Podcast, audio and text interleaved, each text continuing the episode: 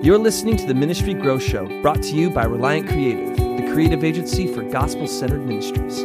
Find out more at reliantcreative.org. Welcome to the Ministry Growth Show, a podcast dedicated to helping churches and ministries grow and make more effective impacts for the kingdom of God in an ever changing digital world. Whether you're building and growing a gospel centered ministry or leading a church, if you want insight into the strategies, struggles, challenges, and successes of other ministry leaders, you've come to the right place. Well, hello, Kevin. Hello, Zach. How are you? I'm doing great. I'm a little tired, but I'm doing great. Uh, so you went on uh, you went on a weekend long weekend trip recently, right? Yeah, yeah. One of the reasons why I'm a little tired, um, my wife and I um, decided um, really last minute to take a road trip with our three month old, three and a half month old. Uh, and when I say road trip, I mean a six hour drive um, to Oh, the North. Coast. Yeah, exactly. Yeah, up until that point, uh, road trip meant like maybe an hour tops, not six hours. But uh, it was cool. It was really it was special. Um, I hadn't. I've been up maybe once or twice to the north coast of California, kind of close to the Oregon border, and so seeing big trees was, you know, a fun experience. But I'll tell you, holding a baby, albeit a baby who's worn out because the baby's been, you know, in a car for six hours. Oh, so you guys drove straight to the trees. Yeah, yeah, yeah. Straight to the trees. So we had maybe two stops.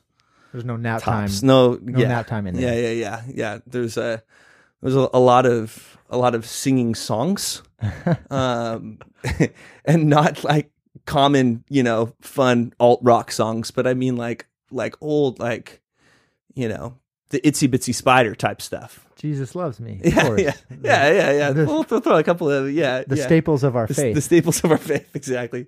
Anyway, so uh, so mixed in with itsy bitsy spider. Um, of course. we gotta we gotta teach the kid um you know determination or whatever that song he gets back up again man Yeah. keeps going. Keeps on going. keeps on going which is uh yeah an encouragement to our faith and keep going um anyway so so uh we we you know we're hiking around and uh I'll, I'll say the the kind of most special moment of the whole the whole trip was was holding Sebastian which is my son's name and watching him kind of take in his surroundings and it's all new right so for me i mean i've been up there before but you know the places that we went were, were new places but i still had a reference like this is what a tree looks like and this tree is a bigger tree but for him he has no reference Right. and and what what I loved about it was uh,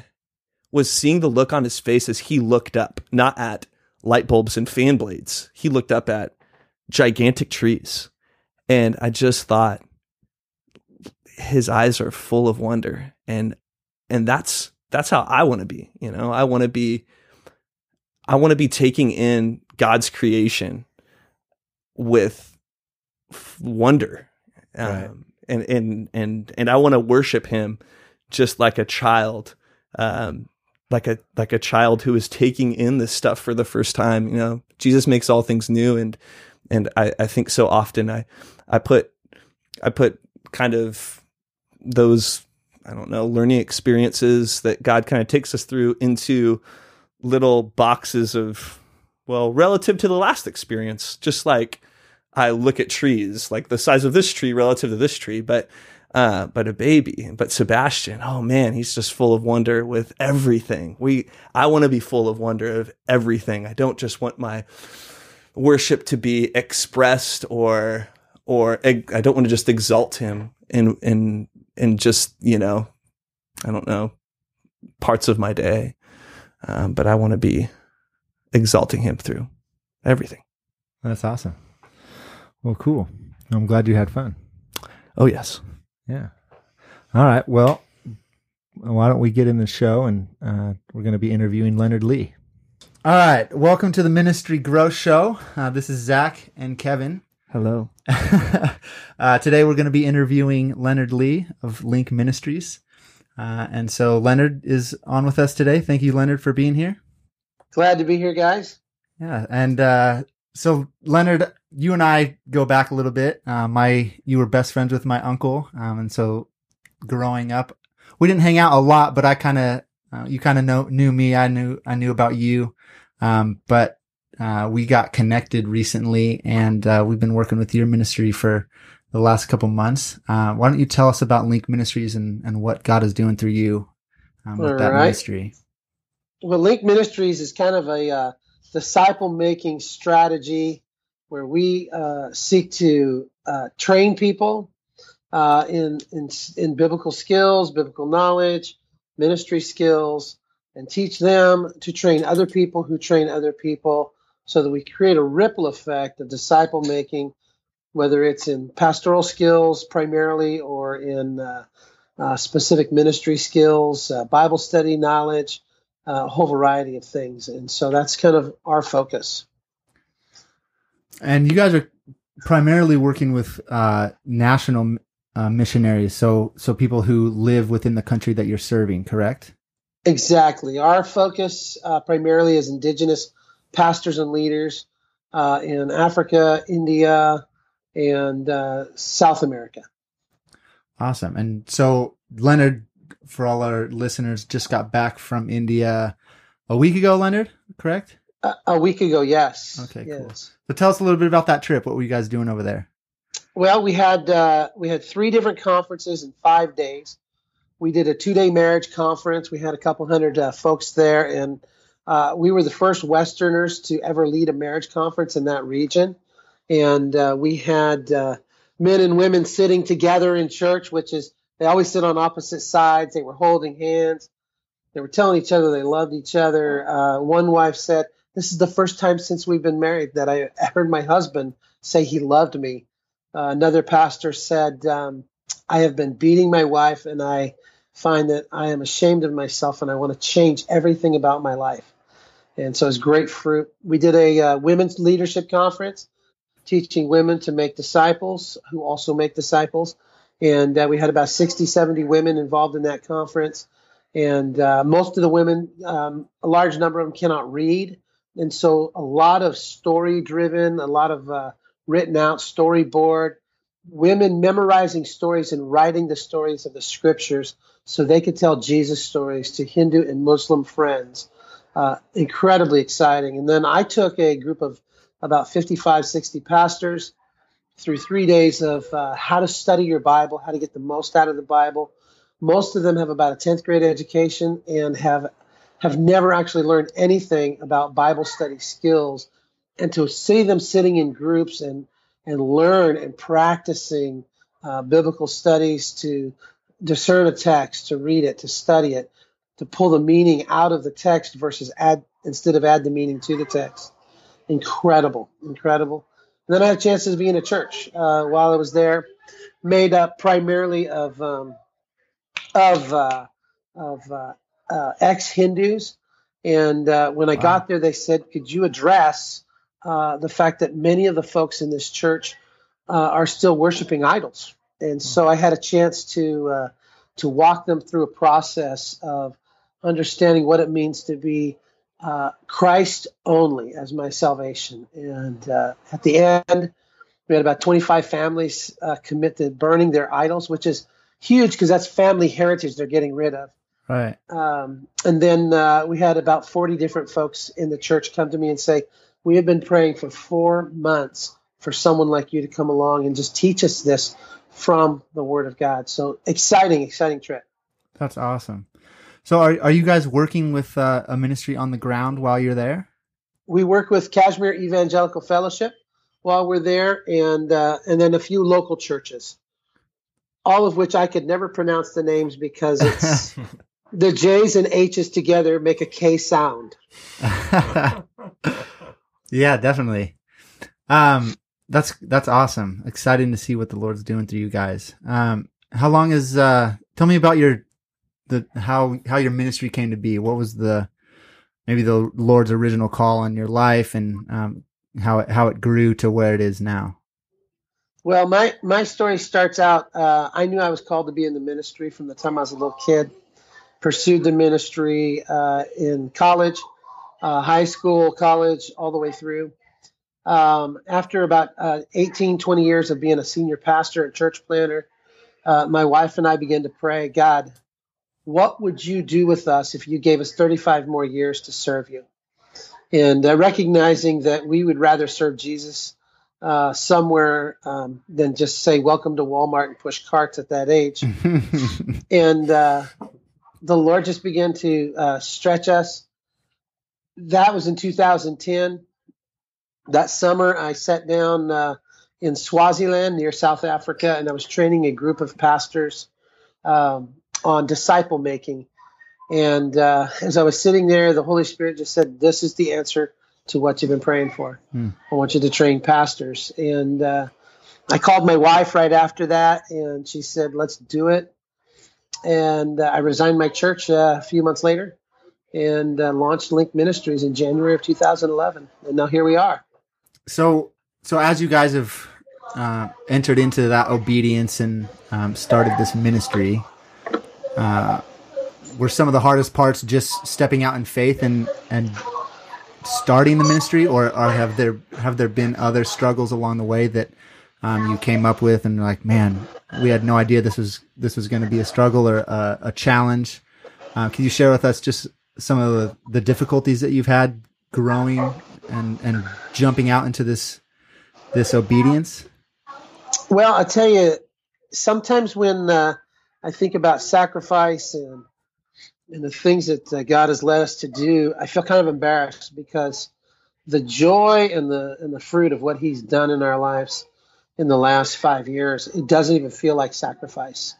Um, mm. But when we began this ministry, uh, the economy in 2011 was pretty bad. Right. We were going to have to go raise all of our support, and so in 2011 we went almost six months without a paycheck.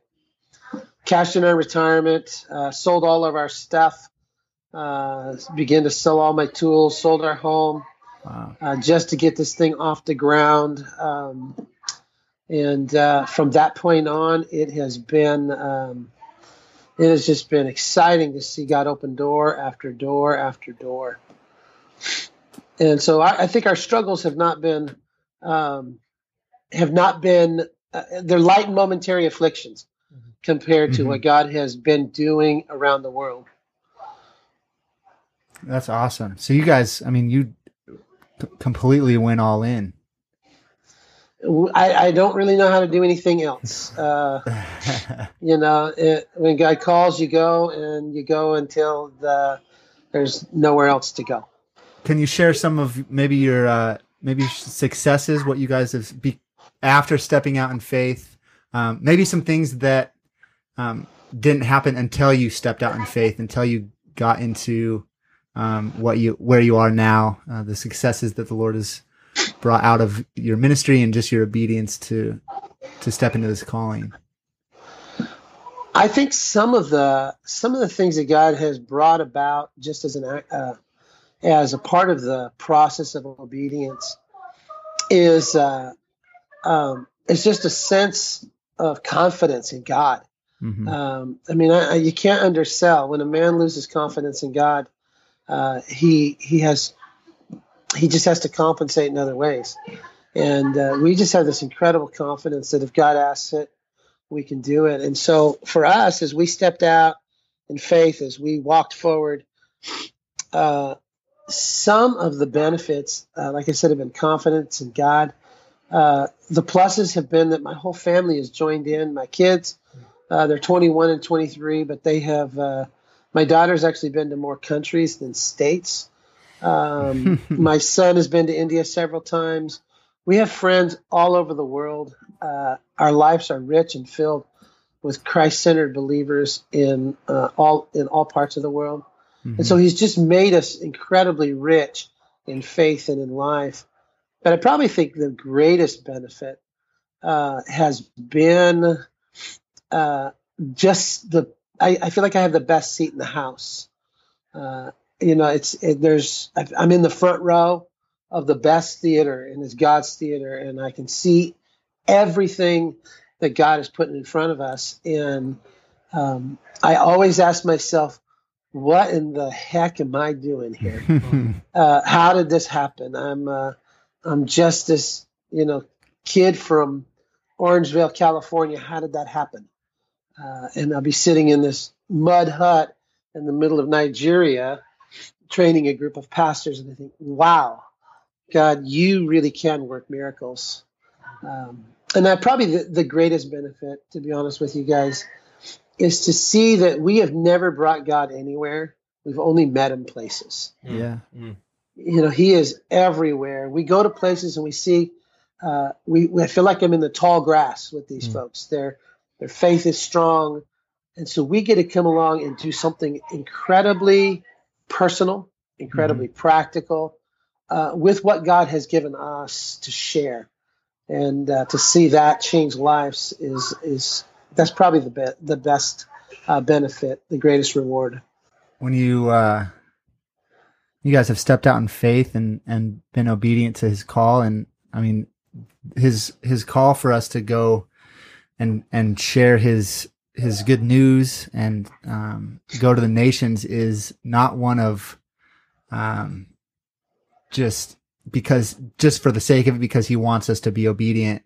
But he's asking ask, actually calling us into this um redemption of humanity and allowing us to be a part of that. Mm. and um it's just really cool when you when you do that and you you are obedient to step out in, into that calling. He uh it's crazy the the stuff he does. Like it, it's for our ultimate joy that he asks us to be a part of that um that story. And so uh, that's really cool that you guys are um have stepped out into that and and are are getting to be a part of like you said on the front lines of what God's doing um for humanity.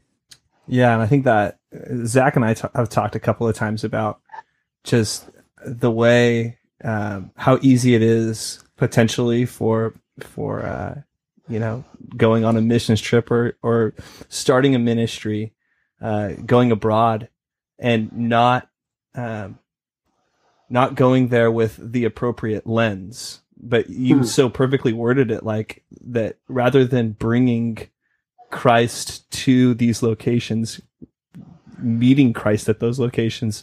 I feel like it's a, um, you know, like we we as believers um, have opportunities to share in that, um, share in, in in those opportunities that uh, that God gives us. That God that God does the work. You know, we're we're just we're just there to to be able to witness it. So.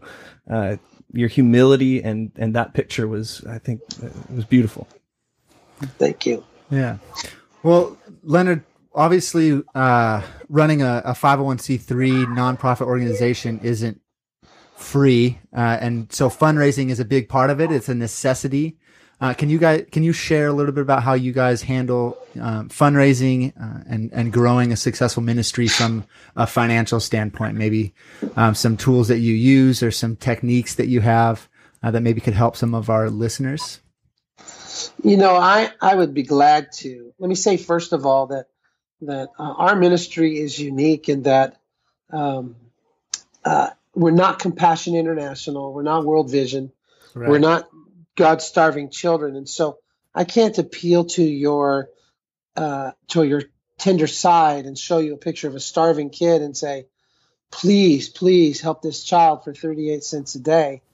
Uh, it just doesn't work that way Mm-hmm. you know, I show you a a grizzled old pastor who is uh, serving two churches while while working his farm, and you look at him and you think that's just a regular guy. He, I wouldn't even know he's a pastor, and so there's no compassion driven by our images uh, of the people that we serve.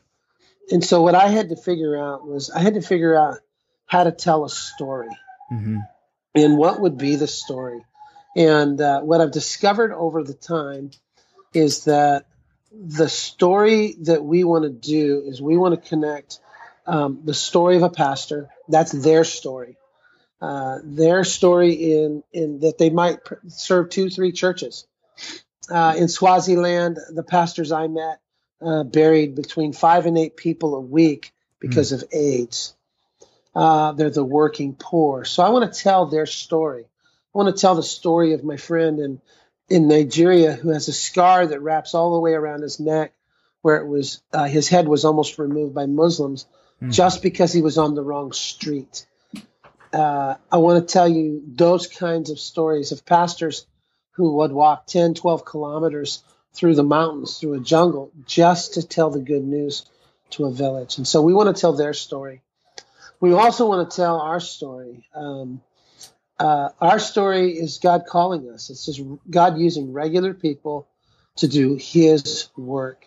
Uh, we're trying to tell our story, and so the two stories we're we're trying to blend is their story and our story, and then the third story is God's story. Mm-hmm. Um, when we started, I knew for a fact we had to get overseas as quick as possible and do training, and so we literally emptied our bank account. I remember uh, being in India, uh, calling my wife uh, we were in Punjab, and I'm calling my wife from this room, and I left her with about twelve dollars and forty one cents in the bank because uh, I had to drain our bank account just to get to India so we could train pastors, and so we needed to we needed to be able to serve in order to find out how God was going to write those stories.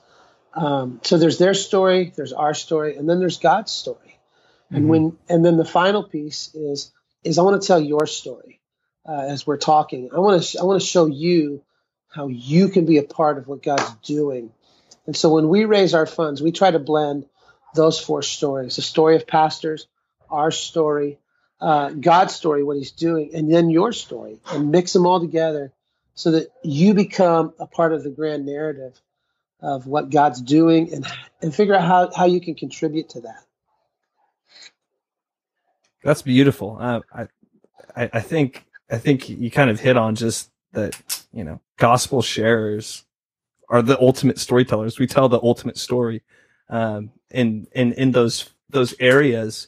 It makes a lot of sense, but, but how do, you, do you tell the stories? So are you guys, are you guys going door to door, church to church, yeah. building relationships with other pastors and other ministries? Uh, is it is it a network of people that you've you've built up over the years of being a pastor? How are you guys getting that story or those stories out to your audience and out to your supporters? Well, the first thing I do is I take a long nap, and, God, and God lowers down on a sheet supporters. Uh, no, no. Um, what? excuse me. What I do is um, is I as I do a thing called name storming. Uh, I think of everybody I know anywhere I know them, and uh, it could be my cousin twice removed on my grandmother's cousin's side. Uh, it could be my neighbor who was uh, from fourth to seventh grade. He I mowed his yard. It doesn't matter, and I start making lists, and then I categorize those story those those names into groups of of uh, easy and very likely that's low hanging fruit, easy to pick. Mm-hmm. Uh, a little bit more work, got to climb a tree, got to shake the branches, and then uh, the top of the tree kind of fruit. And so those three categories. What I begin to do then is I begin to uh, make appointments, and I try to meet with between uh, three and seven people a week just to talk to them. I call them on the phone, I tell them what I'm doing. I say, hey, listen, we're working in ministry uh, and I want to talk to you about it. I'm excited about the work. And we meet with them, we talk with them, and then when I'm done, I invite them. I say, "Would you, would you consider, uh, prayerfully consider becoming a part of our team uh, through financial support and through prayer?" Um, if they're not ready to do that right then and there, uh, I always say, "Hey, can I get back to you in a couple days?" Mm-hmm. And uh, and when I get back to them, uh, usually in a couple days, it's uh, we get sometimes we get yeses, sometimes we get nos, sometimes we get uh, folks who say we're just not ready to do anything yet. Um, but I've discovered that um, if you don't ask, you don't get. Right. So we are uh, we're committed to ask. Uh, we on from a personal level, there's no beggar mentality in what we do. You know, Jesus drew his support from a group of women uh, who gave and supported his ministry it's a noble thing. It's an honorable thing. Um, I take the mentality that I'm rescuing people dollars. Uh, they're going to spend $100 a month easily on on mochas, on ice cream, on a burger, on fries, on a pack of gum, and whatever else. Mm-hmm. And it'll be gone. I'm saying, let me have that $100 and we'll invest it together in something that will last forever, something that will make an eternal difference, uh, something that when you stand in front of the Father, He's going to smile at you and say, "That's what I gave you that hundred bucks for." And so we are we're confident enough to be able to say that to people. Of course, we want to do it respectfully. Right. Uh, you know, we're not, you know, we don't run around with our hand out, but no beggar mentality in what we do and how we ask. We're very confident. Um, I think any executive director who is not willing to ask uh, people to support and join their team uh, either has to learn how to do it and become willing and recognize it's a joyful part of the ministry, mm-hmm. uh, or they need to um, possibly uh, consider whether they should be an executive director. Because it's about 70% of my job in the US when I'm stateside, about 70% of my job is uh, fundraising. Right. And so, I mean, you guys are just out there hustling. That, I mean, Well- that's what it comes down to. Uh, hustling sounds uh, uh, sounds uh, uh, that that does have a different connotation to it. Working, working, working really hard is is Yeah. is the direction I'm going Non- for. nonstop, right? The the the nonstop, um, like relentless, uh, Yes, kind of pursuit yes. of and and and unashamed pursuit of you know getting support and and knowing where that support is going. Absolutely, and I think some of that is just being confident that that uh, what you're doing works, and so the the more we do, the more we see fruit, the more stories we hear of pastors. Uh, you know, I'm in the middle of Nigeria and I'm doing a training on on how to study your Bible, and this man is just writing like crazy, and he uh, he says afterwards I said I said sir it seems like this was a good s- session for you. He says I have never heard any of this before. This changes everything in how I read my Bible. Wow. And uh, one of the pastors uh, in Niger when I was there, the oldest pastor in the room, I finished doing a a, a lesson on a, a training on on biblical hermeneutics, and he said, "I have something to say." Now he's saying it in Hausa, so I'm counting on my translator to to be gentle with me. Um, he says, "I have something to say to this man and uh, to all of you," and I'm thinking, "Oh no, I've I've ruined everything. All of Niger is is going to be broken because of me." And with tears in his eyes, he says, "I'm the first thing I do when I leave here is I'm going to go apologize to my church Oh, because wow. I have not spoken the word of God to them in the way it should be." Hmm. Well, when you see that kind of fruit, you see that kind of ripple effect, and I want to run home and tell you that story. And I want to say, you know, I can train a pastor for a week for thirty-four dollars in Nigeria. Uh, that's fooding. That's fooding. That's food, housing.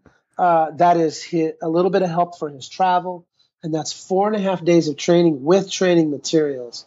Thirty-four dollars. That's uh, awesome. It's incredible. Yeah.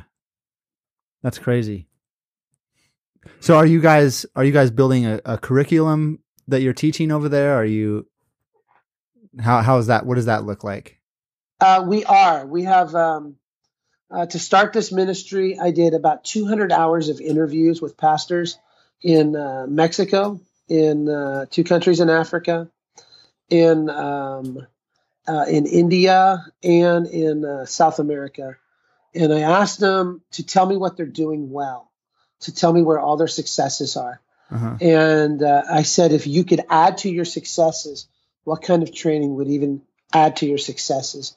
Because I didn't want to sit and talk about problems and only do training from the perspective of solving their problems. Right. And they, they begin to say things like, well, if we understood our Bibles better, you know what? If we knew how to find leaders better, uh, if we knew how to encourage our people to study their Bibles or to read them or uh, or whatever the, the challenges or whatever their successes were, from that, uh, we developed five basic trainings that we do, and they all come from what Paul told Timothy. Paul told Timothy to watch your life, watch your doctrine, fan your gifts to flame. What I've taught you, you teach others who will teach others, mm-hmm. and pay attention to how the church functions. In these five areas, uh, we do training in those five areas. So it takes us about two and a half years in one location to get through all five trainings. Each one is a week long. Uh, and once we've gotten through them, we will often have to go back and redo some of it just because there's language barriers, there's education barriers, there's cultural barriers. And so sometimes we'll, we'll do the same exact training two times in a row in the same area just to make sure it sticks, to make sure it's understood. That's awesome. So I want to, I want before we end, I want to dive into this discipleship making um, approach. You guys, so we, just so our listeners know, we have um, we've traveled with Leonard uh, before in the past, and so had to had an opportunity just to talk with Leonard and um, see his approach to disciple making. Um, and Leonard, you got you guys are kind of doing something unique uh, in your approach to disciple making. Can you can you share a little bit about that approach, how you guys go about teaching your pastors um, that it's and and anybody that comes to your conferences and teachings that it's um, I, think you could say it better than me, but can you just dive into that approach a little bit more in detail? Uh, I think I think I understand your question. Let me uh, let me tackle it, and if I'm not, then just redirect me to what you what you really want to hear. Perfect. Um, uh, we ask every pastor who comes and, and receives our training um, to to pay it forward. And so, any pastor who comes in, we ask them to make a commitment to train in three different spheres. The first sphere that they would train in would be other pastors that they know. Um, to take what we've taught them and to teach that to other pastors. The second sphere would be in the framework of their leaders in their church maybe their elders, their other pastors, maybe uh, some of their key leaders, and train them in the materials that we've given them.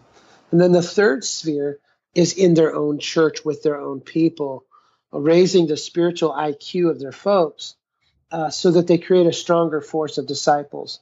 And so everybody who who comes and trains with us uh, is is requested and even held accountable to mm. to the degree that we can um, to uh, uh, to train and to um, add uh, or to add to, to pay it forward to other people. And uh, so we're asking them to do that. They actually sign a covenant with us. And then we try to set up a local indigenous structure that makes sense for the people. Um, so whether it's cell phones, group, calling groups of five, however that works, and so that's that's a part of what we do in terms of the disciple making process, um, paying it forward, continuing to stay in, because that creates a ripple effect that keeps going and keeps going. We also ask them to ask the people that learn to continue to do the same thing. Each one of them would find one more person. And so to this day, I think We've worked with about almost 8,000 pastors and leaders personally, I have in five years. Mm-hmm.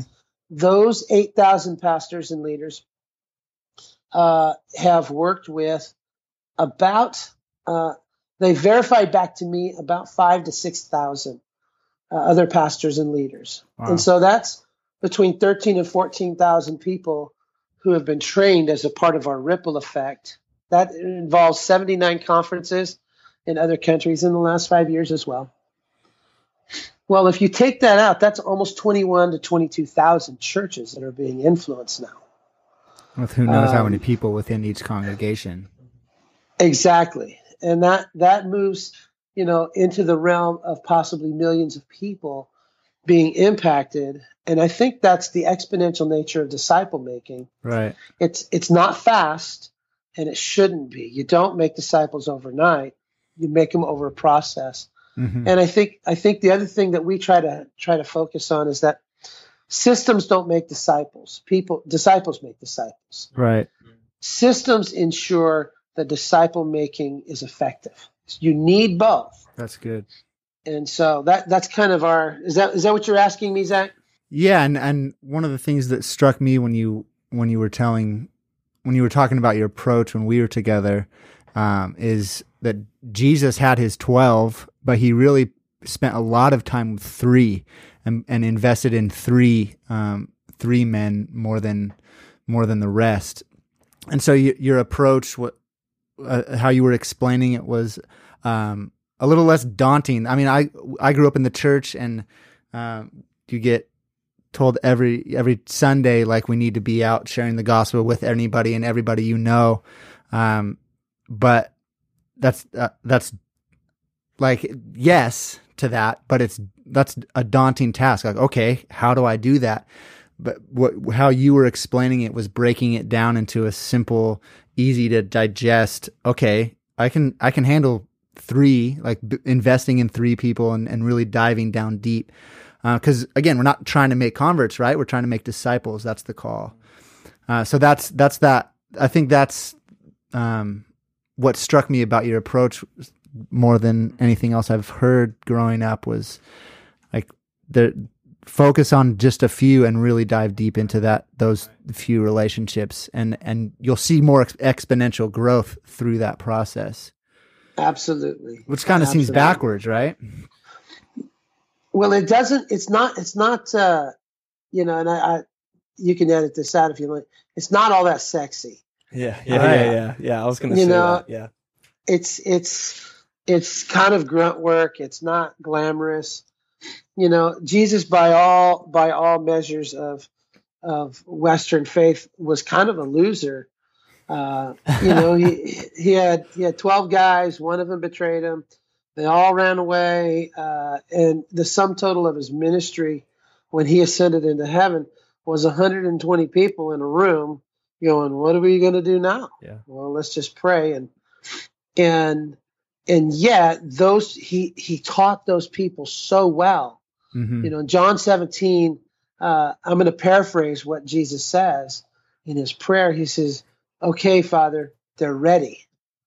They're game ready. Put them in. It's time to play."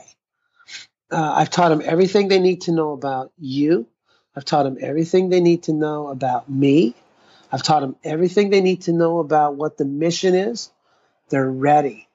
And so Jesus obviously had a plan mm-hmm. to be able to declare them ready uh, and game ready. It means that they had prepared, that he had prepared them. But I think that it's just not all that pretty. It's not fast. It's hard to. Mm-hmm. It's really hard to make a living saying, "Yep, my my group is uh, my group is three people." Mm-hmm. You know, that's how many I work with. Uh, but I think over time, if your group is three and you work well with those three, that group becomes 6 mm-hmm. that group becomes 12, that group becomes 24, that group becomes 48. And it doesn't take that long. And all of a sudden, um, like I said, you know, how, how does, how does one guy in, in Roseville, California, uh, say in five years, we've influenced potentially one and a half million people with the gospel? Um, well, we've done it through disciple making. It's mm-hmm, exponential. Yeah. We we make disciples. We train pastors who train pastors yeah. who train pastors. Let me clarify one thing though. Um, uh, God's the one who always brings the harvest. Right. We we have no power for that. Uh, my job is to pull weeds and plant seeds. Uh, that's all I do. God brings a harvest, and then um, at the end of the day, um, we we have we've given discipleship its own little entity, but discipleship needs to be broken down one more step. You know, I do discipleship. Well, what does that really mean? Mm. Uh, well, I think it means this, and I think it means this because of Jesus. Discipleship is nothing more and has never been anything more than to teach people how to follow Jesus. Jesus said, Follow me, I will make you fishers of men. And so we preach on following, we preach on fishing. But those four words sandwiched in between might be the most overlooked words in the Bible. I will make you. That's disciple making. Hmm. Discipleship mm. is just teaching people how to follow. And when they have learned how to follow, they become something, they don't do something. They become fishers of men. And and so I don't I don't fish uh, because it's a hobby. I fish because it's who I am. He's Right. made me into something, and that transformation is is the fruit of discipleship. Now you're going to make me preach. that was the goal, Leonard. yeah, yeah, yeah, exactly. Well, thank that's that's awesome. Um, I think that this is going to be a ton of value to our listeners. Thank you so much for uh, for being on the show and investing some of your time in in helping us uh, help other ministries grow. Um, this has been awesome, Leonard. We really appreciate your time. Uh, before we get off the call, can we can we pray for you and LINC Ministries real quick? Hey, that would be awesome. Pray for me. I'm I'm heading into Africa in uh, just about uh, six weeks, and uh, we're going to work with over 500 pastors and leaders in four different conferences. We're going to be in Nigeria and in Niger.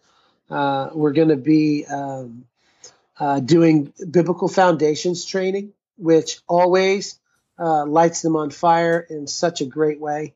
And so I'm very excited about that. And so you can be praying for us in that trip. Perfect. All right, Father. Thank you so much for uh, this this time with Leonard and um, hearing about his ministry and what you're doing through his obedience to follow you and um, say yes to your call, Father. I pray that you would uh, just grow LINC and uh, work through Leonard in amazing ways, uh, in ways that only you can. I pray that you would go before him as um, we know you're already in Africa doing amazing things, and I pray that he would just meet you there um, and be a vessel for uh, growing your kingdom and, and redeeming humanity to your name and a right relationship with you, Father. We thank you so much for your love and your grace. You are good, and we love you. Amen. Amen. Well, thank you, Hey, Leonard. Thanks, guys. Yeah, we appreciate it, and uh, we'll uh, we'll be in touch as you go out. Can, one last thing, can you uh, share how people can get in touch with you if they want to uh, maybe invest in LINC Ministries or hear more about what you guys are doing? Absolutely. You can uh, you can go to our website, uh, lincministries.com, and uh, there's contact there. You can give there. You can invest in our ministry there. Uh, we keep it fairly minimal because people who we serve, uh, if somebody finds that website and sees what we're doing in other countries, it puts them at risk. Mm-hmm. Um, and so we keep it fairly minimal, but you can get us there. Uh, you can call me 916 835 6360. You can text. You can send up a smoke signal. find me on find me on Facebook. Uh, you can pretty much uh, uh, anywhere there's coffee, I will be there, and uh, I'd be glad to sit down and talk with you. I'd also be glad to uh, to encourage and coach anyone along the way um, uh, who's who's who's working on uh, their step of faith and saying, "Man, I, I think God's saying something to me.